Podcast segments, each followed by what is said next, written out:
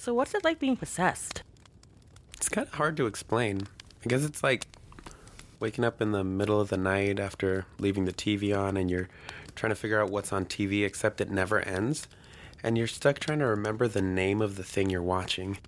You know you've seen it before, it's on the tip of your tongue, but you can never quite land on the name. It's kind of like that, actually.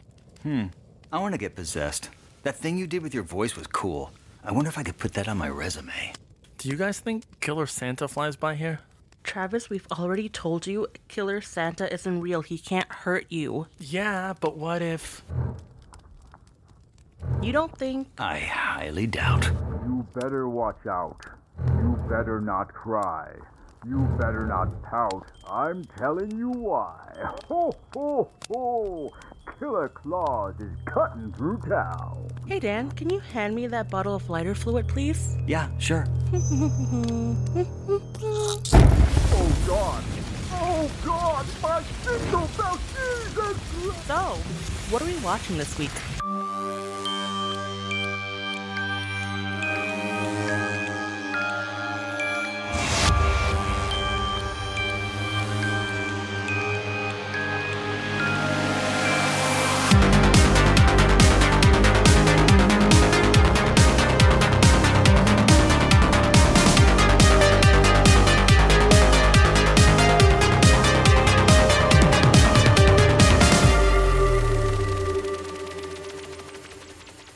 Back to another episode of Strangers in the Alps, a slasher podcast. I'm Dan. I'm Moss Travis. I'm Sam. And I'm Frank, I think. And uh, this week we watched Christmas Evil I'm gonna be reading the logline on the back of the VHS tape. on the back of the VHS tape. A toy factory worker, mentally scarred as a child upon learning Santa Claus is not real, suffers a nervous breakdown after being belittled at work and embarks on a Yuletide killing spree. Like you do. As one does. So, um, initial thoughts of, of- or, or should- rather, Going into the film. going into the film, what did you think it was going to be like? Travis, go first. You have two sentences. I will do it in one. You already wasted one, That's why I'm gonna do it in one. and then you wasted two. So my initial thought. My initial, um, I had Dan. Let me start this off by saying this film was not my suggestion. So hold off any comments that you're gonna have attacking me, because I did not recommend this movie. However, I know you own the VHS. You have the album. You have a poster. You have the Blu-ray. I have the You Shout have, Factory I'm Blu-ray. sure I you have, the vinyl. I'm sure you have everything that I ever have was. the- you I have, have- the original Santa costume I hanging have- in your closet. I have the license plate holder. I had heard the name before. Um, I don't know. It might have just been my childhood, but I was, you know, I just took it by face value. I was like, Christmas Evil. We're gonna see some Christmas Evil. I've never heard of this movie before, so I watched the trailer and did I watch the trailer? I don't remember. But I remember just by the name of the title, I thought it was gonna be some like aimless killing spree stuff. I I've heard the title before. The title Christmas Evil very campy. So I expected uh, like a mean-spirited slasher.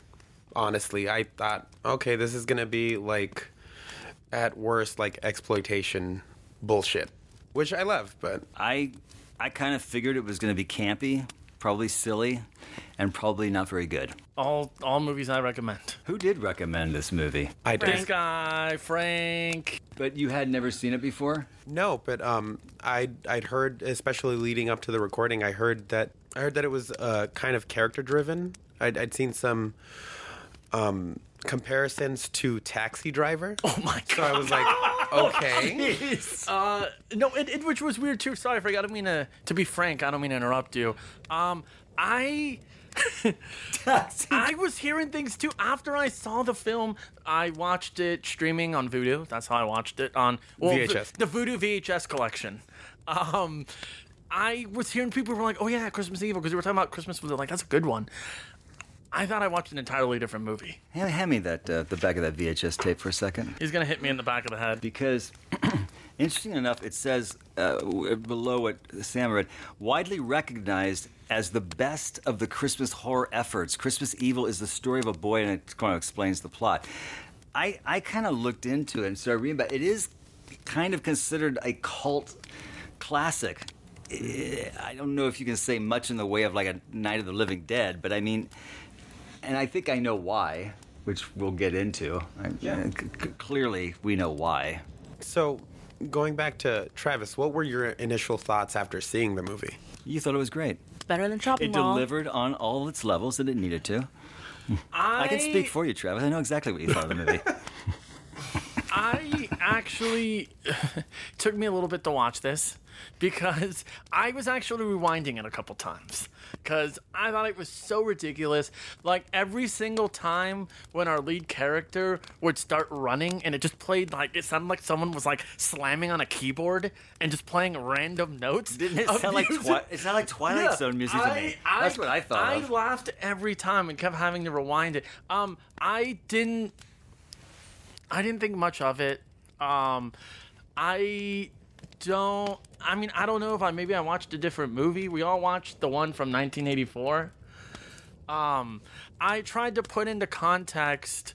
Okay, What movie from 1984? wait, when was this movie made? 1980. 1980 sorry so going going into the film initially um, well afterwards when it was done like i said I, I didn't think much of it so i i tried to I tried to go. I tried to add context to it. Be like, okay, it's 1980. What else was out at the time? Like maybe this was some super big violent movie when it came out, but maybe now things are more violent. So maybe it's more. It, it seems less tame. But then again, I was like, well, it's 1980. You've already had slashers come out, and that's the thing. I was like, This I isn't don't. 1929. well, that that's what I'm saying is you already had Halloween already had come out. Quality scary movies had been made for a really long time. This movie was clearly shot on 16 millimeter by the director writers, probably his own camera that he dug out of his own bedroom. I mean, the No, my thing is, why are you so Chopping Mall? Like, why are you? I'm so speechless because you suggested shopping mall, and then with this movie, you're just like, it's ridiculous. I Oh, was oh, I- I- laughing. I knew, I knew everyone would. I knew you, all of you would be surprised that I didn't like this one that much. You're like, this is the guy that brought in Chopping Mall. Um, it. it okay, you're thinking too you much. have a movie. You have a movie. This movie co- does not require this thinking. No, thinking. you There's have- so much we can make fun of here. You have a movie. Oh. I'll just say something. I didn't think it was going to be this depressing. I thought in the beginning, like I said, I thought it was going to be an aimless slasher film, but having him having all these issues and like Can you explain what was Daddy Santa doing to Mama's thigh? I was watching it going, what is going on, man? He's like caressing her thigh and sniffing her stocking. What? What? And and by the way, we saw Santa go up the chimney, like whew, up the chimney. Daddy can't do that. So that's real Santa. I thought that was real. Mama was getting it on with real Santa. That's what I thought was going he on. saw Mama kissing Santa Claus. But that's not what the, the log line says. they- It, he, he found out Santa wasn't real. I'm very confused. There were a lot of people getting it on in this movie. Yeah. I thought, I mean, look, just let's do. Let me do a really broad brushstroke, then we can get into details. The directing was horri- horrific. The music was horrible. The, the cinematography was. The the lighting was terrible. The acting was. I don't even know if you can really blame the actors, honestly, because the writing and directing was so bad that I don't even know if you can put this one on the actors. I think that if you had to say the dialogue they had to say and say it the way they had to say it, I'm not even sure these were actors for the most part. I do think that one actor who played the brother is the guy in Dopesick, though. Did you guys ever see Dope No, Sick? he was also in that TV uh, show? yeah, it was the it was a streaming series with uh, Michael Keaton. Right, okay, okay, About okay. I haven't seen it, but I heard about it, I yeah. think I think that I think the guy who played the brother is is the is the head of the company that put out OxyContin. You, I think I think it's the same. If we're talking about the same guy. He's also in Shawshank. yeah. Yeah, one of the prison guards. So That's this him. this guy's this guy's a real actor. Maybe it was his he- first movie. and he looked awful in this. And so that's why I kind of don't put this on the actors. I put this on the writer, director. I don't even know if there was a cinematographer. Honestly, I don't even know if there was a lighting director. It, it just it was so freaking awful. That movie was awful. Going now let's have fun. Honestly, I thought it was really bleak. Like you said, Sam, I thought it was depressing and bleak. It's not even technically a slasher, it's more of a character study. The thing you're saying about the. Um, how you were confused by the setup. I think that actually ties into the ending as well. The the beginning and the ending have these little flourishes of fantasy to them, but a lot of the middle is just mundane, bleak, depressing, slow. It's sad. You're watching this man's slow descent into madness, into giving up. But that's that's why those the beginning and the end stick out so much because it's that leftover childlike wonder that's creeping into the movie. I don't think the movie's perfectly directed or written. A lot of the dialogue is ass. But I think the uh, the passion behind the movie is there. There's a lot of little brief moments that I think really speak to a better movie. And I mean, yeah, it's it's campy in some of its um, some of its theming, some of its writing, but a lot of it's grounded in realism. A lot of it is. That's why the beginning and ending stick out so much because through most of that, it's just boring. And then, not boring, but it's just plain face value.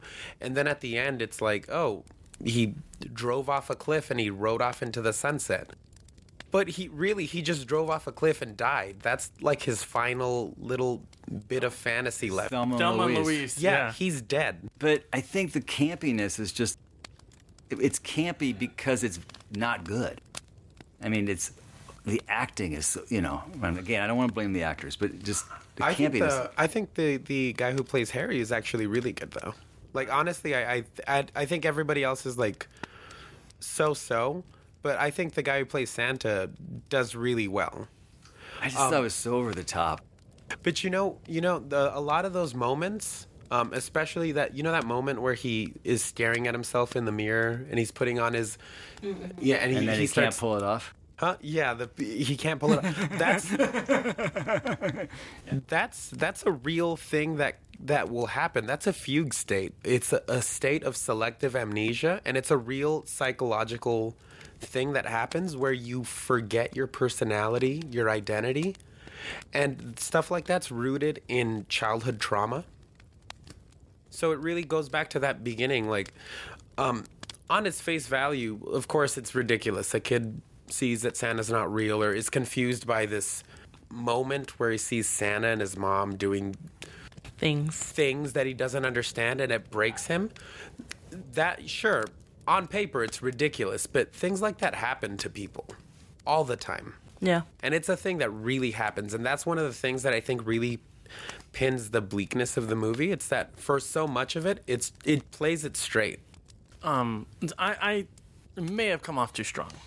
I did not. Really, abs- I said the movie was awful. I don't I, think I could. well, I'm saying, more well, and, and it's kind of why I, I, you guys were making fun of me because Chopping Mall. Was I? I don't think I outright hated it. I just think it was because I, I, Sam, you kind of mentioned a little bit.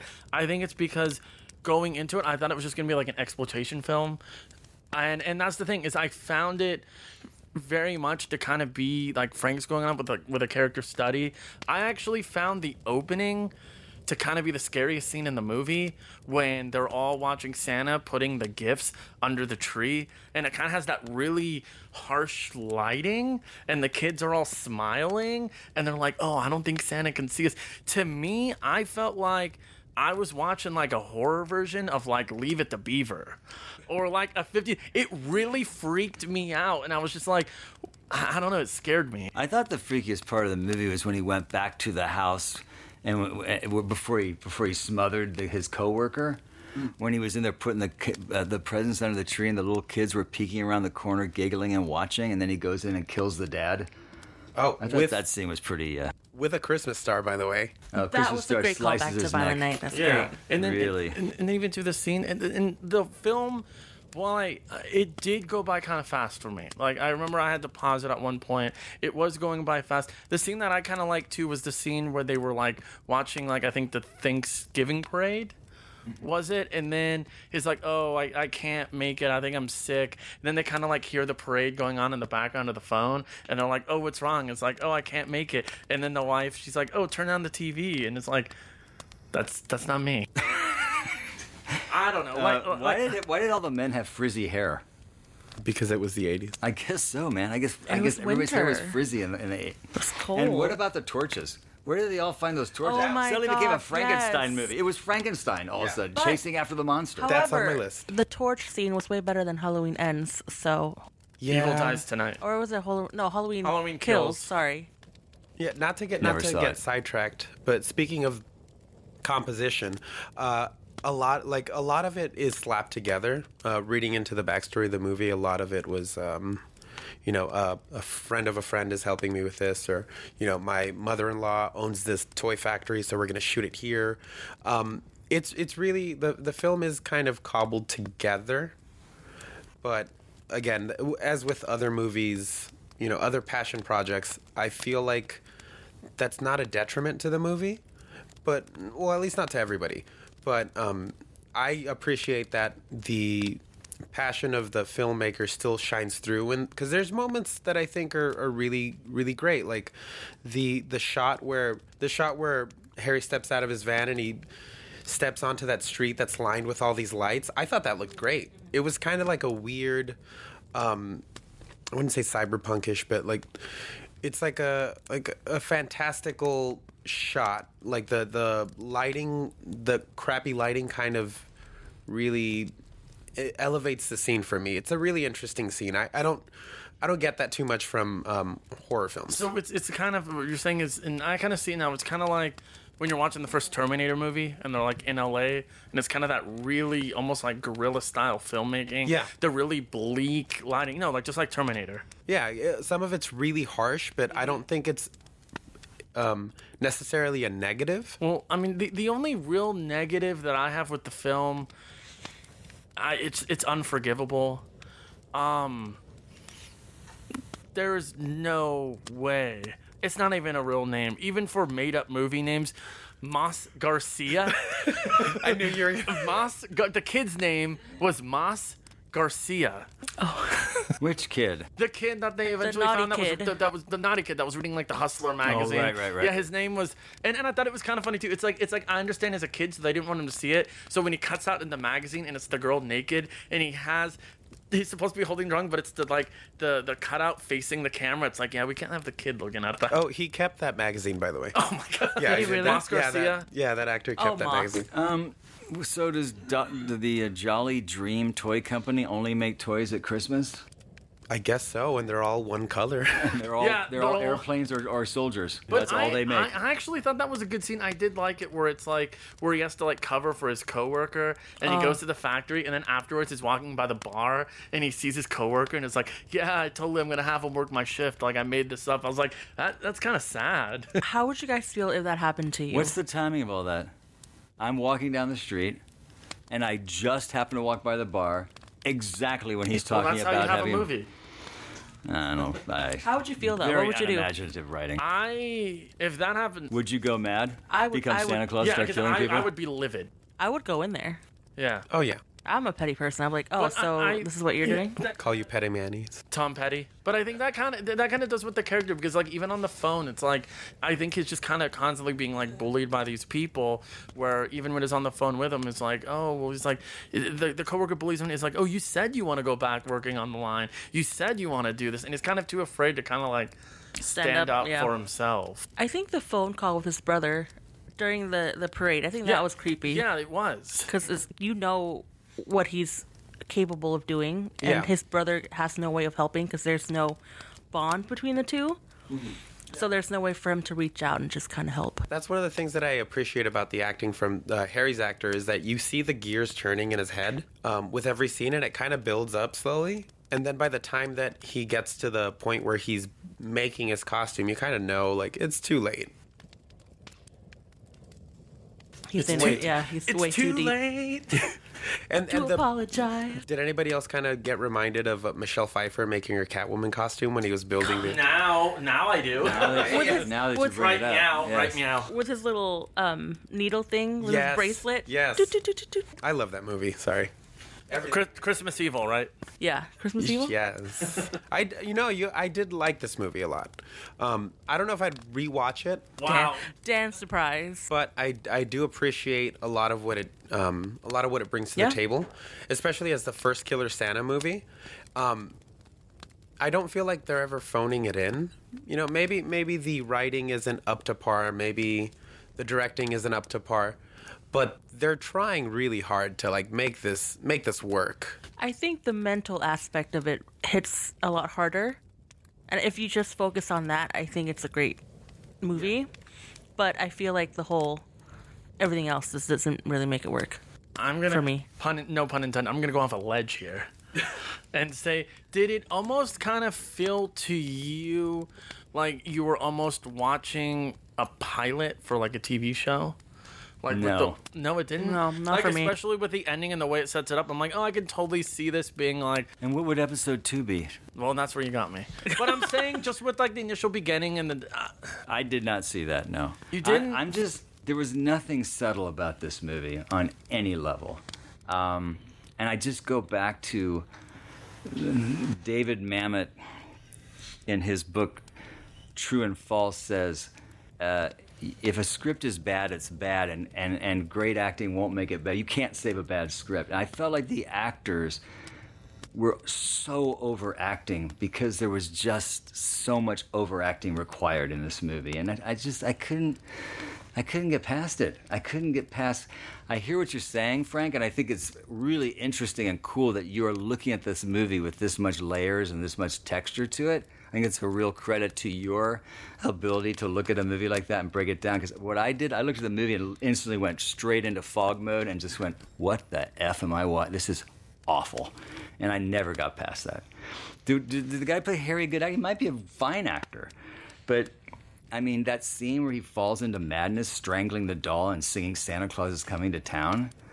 I mean, I, I started laughing. I mean, that's a laughably horrible scene. It's camp. regardless of whether this is a real thing that people do, regardless of whether kids can see that and that's a real thing, that may be true, but the way this was executed, the way it was offered up to us, mm-hmm. you couldn't buy into it. I couldn't buy any of that. I mean, I, I respect what you're saying, honestly, but that's you looking deeper into something that really isn't there on the surface. But my, I in think you, opinion. you have a point there because there, there, there's this thing about music and movies, you know, the the ambient sound, audio, what what have you. If a if a scene isn't um, if a scene isn't built with a good sound in mind, it's not gonna hit everybody. So I actually had to rewatch some of this movie because the first time I felt the same way, but um, those little moments that I saw that made me think, okay, there's something else here, made me think, okay, let me go back and watch it and try to find some kind of context that works. And so, in that aspect, I'll agree because one of the things that I really like about um, a good movie is a good score. Good music Right. will absolutely elevate a terrible movie. Absolutely. And this movie does not have good music. No, it's, it's a bad Twilight Zone score. It reminded me of those Twilight, the, the scenes in the old black and white Twilight Zone. It was just so like, whoa. Yeah. Um, no, just saying, yeah, the music with him, every time he was running, it was just always, every time he was running with the music, it was always just so jarring. But Dan, I have a question for you because you said you were watching this movie and I was going, at any point during this movie, did your wife kind of walk in and just be like, what are you watching? No, I watched it. I watched it in the morning, Tuesday Smart morning. man. I was smart alone. man. but to, to go off what you were saying, Frank, let's just say let's just say we, we take this this exact story and we reshoot it. We remake it with a budget, with um, you know maybe a, a, a rewrite of dialogue. I mean, you, we've all seen Psycho, right? The original film. Okay, this movie needed an Anthony Perkins level of acting playing that part where you really felt bad for him. I mean, that's the, the, the amazing thing about Psycho, right? Spoiler alert, is that we're actually we're on his road, hoping he can get away with this, hoping he can the the car will sink into the water, and you know he's going to pull this off because we don't know he's actually a freaking nutcase who's doing all the killing. So, and I'm not saying that should be this movie, but I'm just saying that what we're never doing, at least for me, because it was just so over the top. I'm never rooting for him. I'm never rooting for anybody in this movie. And if you're not rooting for somebody, you you can't get. I can't get behind a movie. I think uh, something that would have gone a ways to to get that through is if we had not started after that cut from him being a child to him being an adult.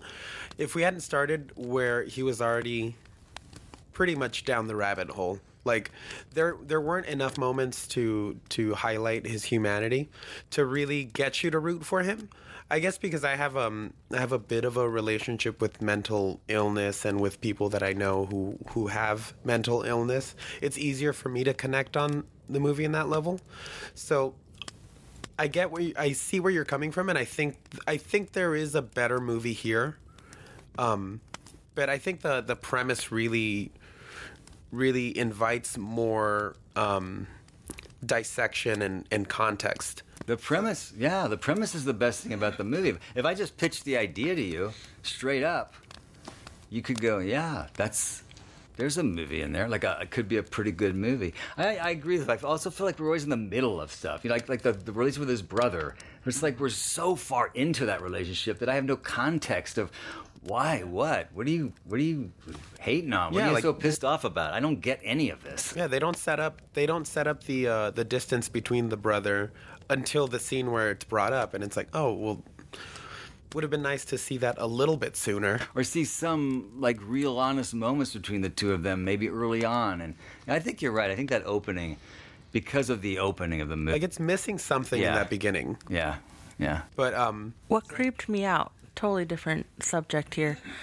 Him watching all those kids, yeah, that part that was freaky for sure kind of creeped me out. and keeping a list. And checking it that, twice. that was crazy i did like the scene where he went to whatever that hall was and they all danced and everything and they were giving cheers to santa i thought that was actually that was probably one of the few scenes where i went okay the movie needs to have more of this in a way, I feel like he's kind of like Robin Hood, where he like robs from the the rich, his brother included, his job, and giving to like the nonprofit, whatever, kind of like brother sisters club that thing was. But for me, I felt like it was inconsistent with um his behavior. He would go in and, and kill those people at the, when they were coming out of church, and then cut to right him having fun and in, and really enjoying himself being Santa at this party, and then going back to killing. I just it just wasn't. I don't. know, It just wasn't like consistent for me to me for me to be like, oh, okay, he he revels in this Santa fantasy, but then he's also trying to get revenge. I feel like if it was played out a little bit better, I would have liked that more. that scene in front of the church was That made no sense. He didn't Why kill was the right that person. the snapping scene? These people weren't even in the movie. I mean, there And was they got no. away. There was no right. And how hard is it for the cops to find a big old van with a big Santa painted on the side of it? This town didn't look very big to me. It shows a lot, and even at the end when he's flying, it shows it a lot. Even at the end when he's flying, his van is uh, there's no there's no other van like it's that like one. the end of Grease, Yeah, they all that's what I'm saying. into Yeah, sky. that's what I was thinking. It's the end of Grease. I'm like the only the only van that's more recognizable than that one is the Dumb and Dumber, uh, Right.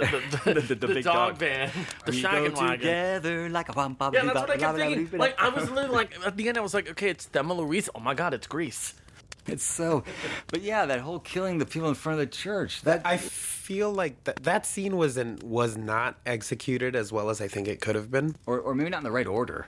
Yeah, no, the editing was a little confusing at various points, but especially there.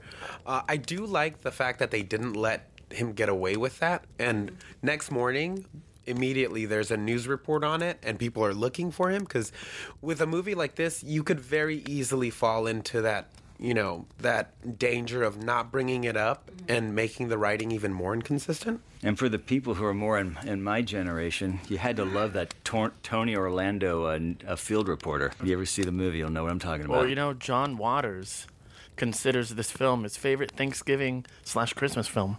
Uh huh. True story. Wait, this movie? Yeah. Oh wow. yeah. What- if anybody what would, doesn't, surpri- what would surprise you about that? it's like John It's just me trying to add insight. Yeah, if anybody doesn't know who John Waters is, he's the director of Hairspray, Pink Flamingos. He was in that episode of The Simpsons where he goes zap and makes Homer think that uh, Bart's gay.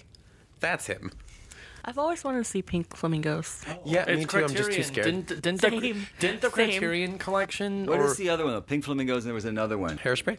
No, no, that was made later. Hairspray, I think, is his best movie. But Pink Flamingos, and there was two he made right around. Is it Pink Flamingos where at the end Divine reaches down and, and eats dog shit? Yes, it is. Okay, I've seen that movie. Yeah. Literally, we see the dog poop, one shot, picks it up, and eats it. We're no, on the no topic cut. of, of eating poop. Can I? Oh, Can I I? knew- I knew we were going can with I, this one. Can I suggest ahead, another movie? Do you can need you to let me talk? yourself? No, no.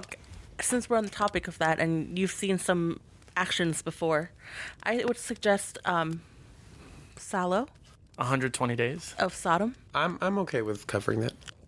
Perfect. Sam, uh, Sam What's made. with that shit-eating grin on your face? I I saw this. I saw this film for the first time two months ago. Was has it been 2 I've been months trying already? to get everybody to watch this film for years. Fine. I, I was able to get them to watch a Serbian film. I'm never covering that, by the way. Oh, then you don't want this one covered either. no, No, I, I'm I'm cool with like I I know a thing or two about Salò. Like, Mm-hmm. um, it's like I had to do research on the Marquis de Sade, so Oh, uh-huh. I I You looked know, into yeah. it. Well, Yeah, and, and, and that's the, the the biggest thing about Salò is biggest thing.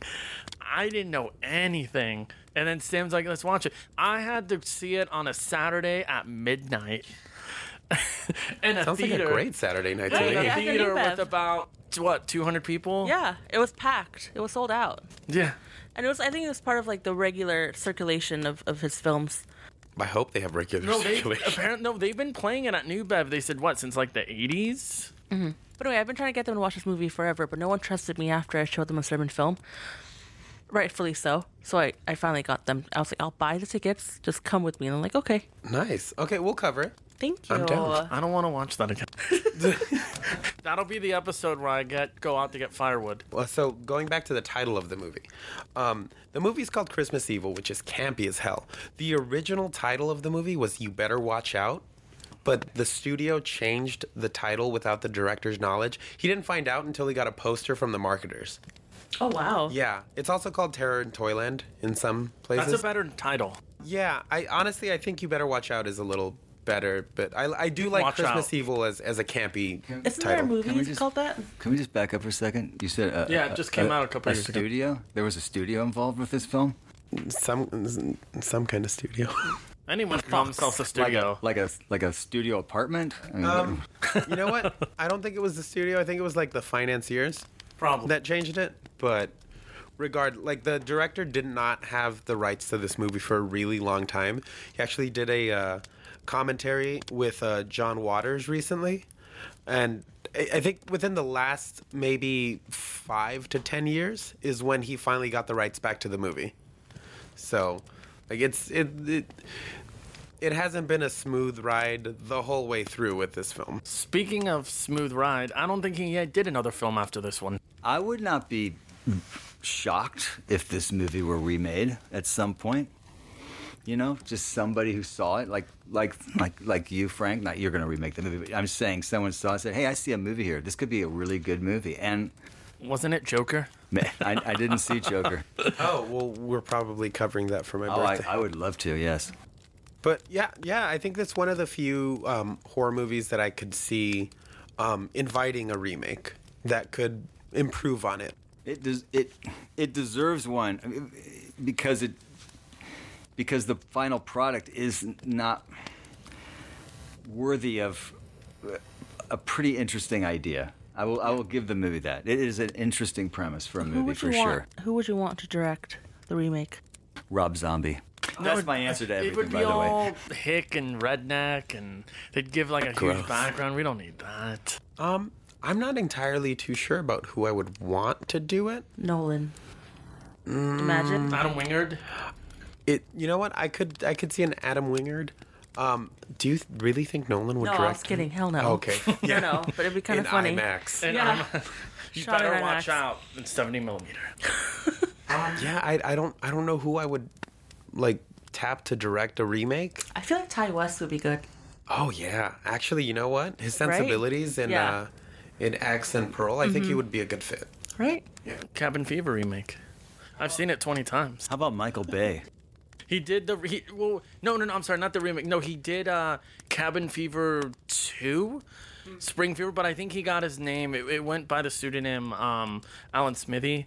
I think they he disgra- he disowned the film. Did I, did Eli West Eli West Eli Roth um produce it? The re- know he Well, the- remade the well, remake, didn't he? He did his yeah, own they used again. the same script. So with with I think with Cabin Fever, um, I think they ended up doing a few of them. They shot at the same time, uh, four straight to DVD. I remember there was Cabin Fever two, Spring Fever, and I no, actually, I think it was three and four they did back to back. I think one was on a cruise ship, and another one was like on an island or something. I something. did not know any of those. Okay. Yeah, uh, going back to the remake thing though, I I think one thing that I I'm not sure the remake could get away with because we're in, at such a late stage in um, terms of how we see slashers is not that this movie is a slasher, but a lot of those early horror movie and slasher type films have a themes of sexual repression and um, the negative aspects of the films really focus on sex being bad, um, morality, you know, having to choose to be better. I don't think this movie would entirely get away with having that being the the the thing that breaks um, whoever would play the the Santa character. But I think I think there's still like like you say, Dan. I think there's still potential for the character study aspect of it. Yeah, yeah. And also, you, you can't slap kids anymore. I made Even a- though you should. I made a note of that. This is 1980 when moms could slap their sons. I think the director said that was one of his favorite parts of that scene. I feel like Moss Garcia Moss deserved Garcia. it. yeah. I also like how he had his big journal where he's writing his naughty list. It was like a comically oversized book. yeah. Yeah. It's like where's Waldo of Yeah. Oh, speaking of which, the actor who plays Santa is the father of Fiona Apple. What? Yes. That's- He's got seven kids, and one of them is Fiona Apple. Went oh, Was she in it? She went to my high was- school. Did she? What? Yeah, she went to my high school. Wow. I did like that that part though when after he felt like he was Santa at the um party. That feeling carried on with him. And when he was in the van, he was naming all of the reindeers. So he fully embodied Santa at that point. Did he go from the party to then to the, the boys and girls, like the, the orphanage? Or not, not an orphanage, but whatever that was, the hospital? yeah, that's what I meant. From oh yeah, I can't remember was the order now. It was the party and then the orf- uh, the hospital drop off the toys, right? I think so. Yeah, See, that's that's the That's editing. the thing. The movie's just. it's those it's those. There's moments that are memorable, and then there's a lot of space in between where you're kind of not I sure. think that's Because a there's good a- way to describe the movie. It's just like parts that you stick out with you. just kind of repetition of Yeah. a lot of running around and a lot of close-ups of madness and Yeah. yelling and screaming and just it was just so final thoughts travis I'll go first. Um, so I know I initially came off saying I gave the impression I hated the film. Um, I didn't hate it. Um, I think for me with the title Christmas Evil, I, I know you all were just saying it's a little sporadic. Like there were definitely parts I some I liked, some I disliked. I thought it was a very uneven film. Um, I would give it two point five. No, I get no. I'm, I'm sorry. I'd give it like two out of five Moss Garcias. Okay, that's good. I'll go. Um, I thought it was an interesting take on like mental illness or like the psychotic breakdown of somebody. Like he said, I would rather the pacing be a little better. Um, it was really chopped up, and I couldn't really like recalling it now. We can't. It's kind of hard to recall what sequence goes where. So I wish that was a little bit better. I thought the initial setup was great, explaining how he became or how he his thought process on, on or his like how he became crazy pretty much. I thought that was great. But everything else I just really didn't care for. Um, so I give it two toy soldiers out of five. i was gonna do toy soldiers That's what you get for Like toy soldiers. can't do that I can't do that, damn it. So I think over time this might end up being my chopping mall. Maybe not as high say. as Travis, but I really appreciated a lot of um, what the film does, what what it goes for, how it tries to ground itself in a, a bit of realism when it comes to Harry's downfall, his his psychotic break. It doesn't deliver everything, of course. Um, like you say, the pacing is not great. There's a lot of moments that are forgettable. But I think it's still worthy of discussion and worthy of dissection. So on the, in that aspect, overall, I can say that I enjoyed the film. I'm not sure I'm gonna be at the level of John Waters and host viewing parties, but I could see myself rewatching it again at some point. So, by that token, I guess I'm going to give it if I had to give it like an honest honest rating, it would probably be 3 broken snow globes out of 5. Okay. I think that's fair. Yeah. Are you going to put it in your uh, regular holiday rotation? No, we don't do holiday rotations. doesn't ha- they I don't think I think we uh, by this point I think I just have to give in to the fact that we're we're never gonna have holiday rotations in uh, the House of Bennington. Your your new Resident Evil. Yeah, as discu- as discussed in previous episode, Christmas Vacation. Listen to it now. I would say I did not like this movie. I think I've made that pretty obvious. But I will say that listening to Frank and listening to Sam, and I never listen to Travis, so it doesn't matter. I was pretty You- quiet this episode. You you were. You did at least enlighten me into the idea that there's probably more to this movie than I gave it credit for when I was watching it. Because for me, I just was just looking at a big old mess. So that's cool. And it did make me think maybe there is possibilities for a remake for a movie like this. And and maybe if you just look at it just at straight out as what the story is and what the story's potential and what it offers in terms of mental illness and a mental breakdown and I mean that's pretty interesting. But as it is now, it's not a good movie. It's there's too many aspects to it and like I said earlier, I pretty much blame the director for all the reasons why it's not a good movie. Um, so I'm gonna give it out of five airplanes, toy airplanes.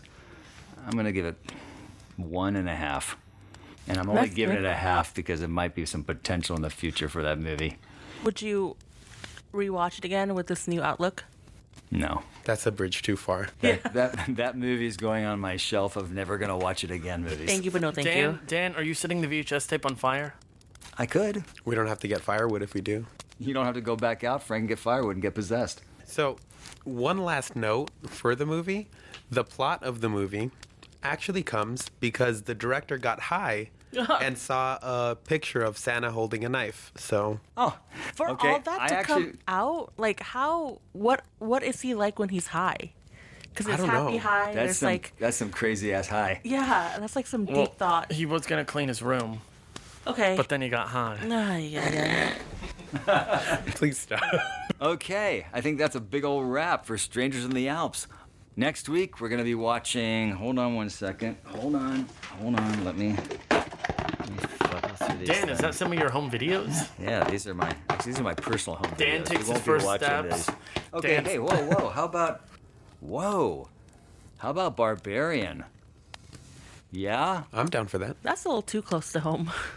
let's. Isn't that an anagram for Airbnb? So, like us, follow us, share this with your friends. And review, please.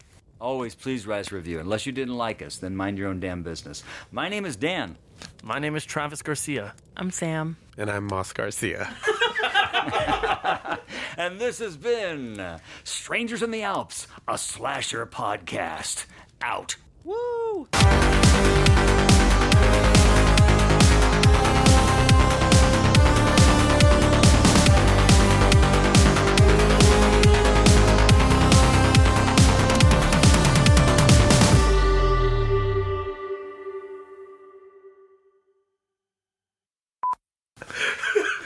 You were channeling your inner Steve. No, that was good. Gotta keep that in there. I'm gonna send that to Steve. That's our tag.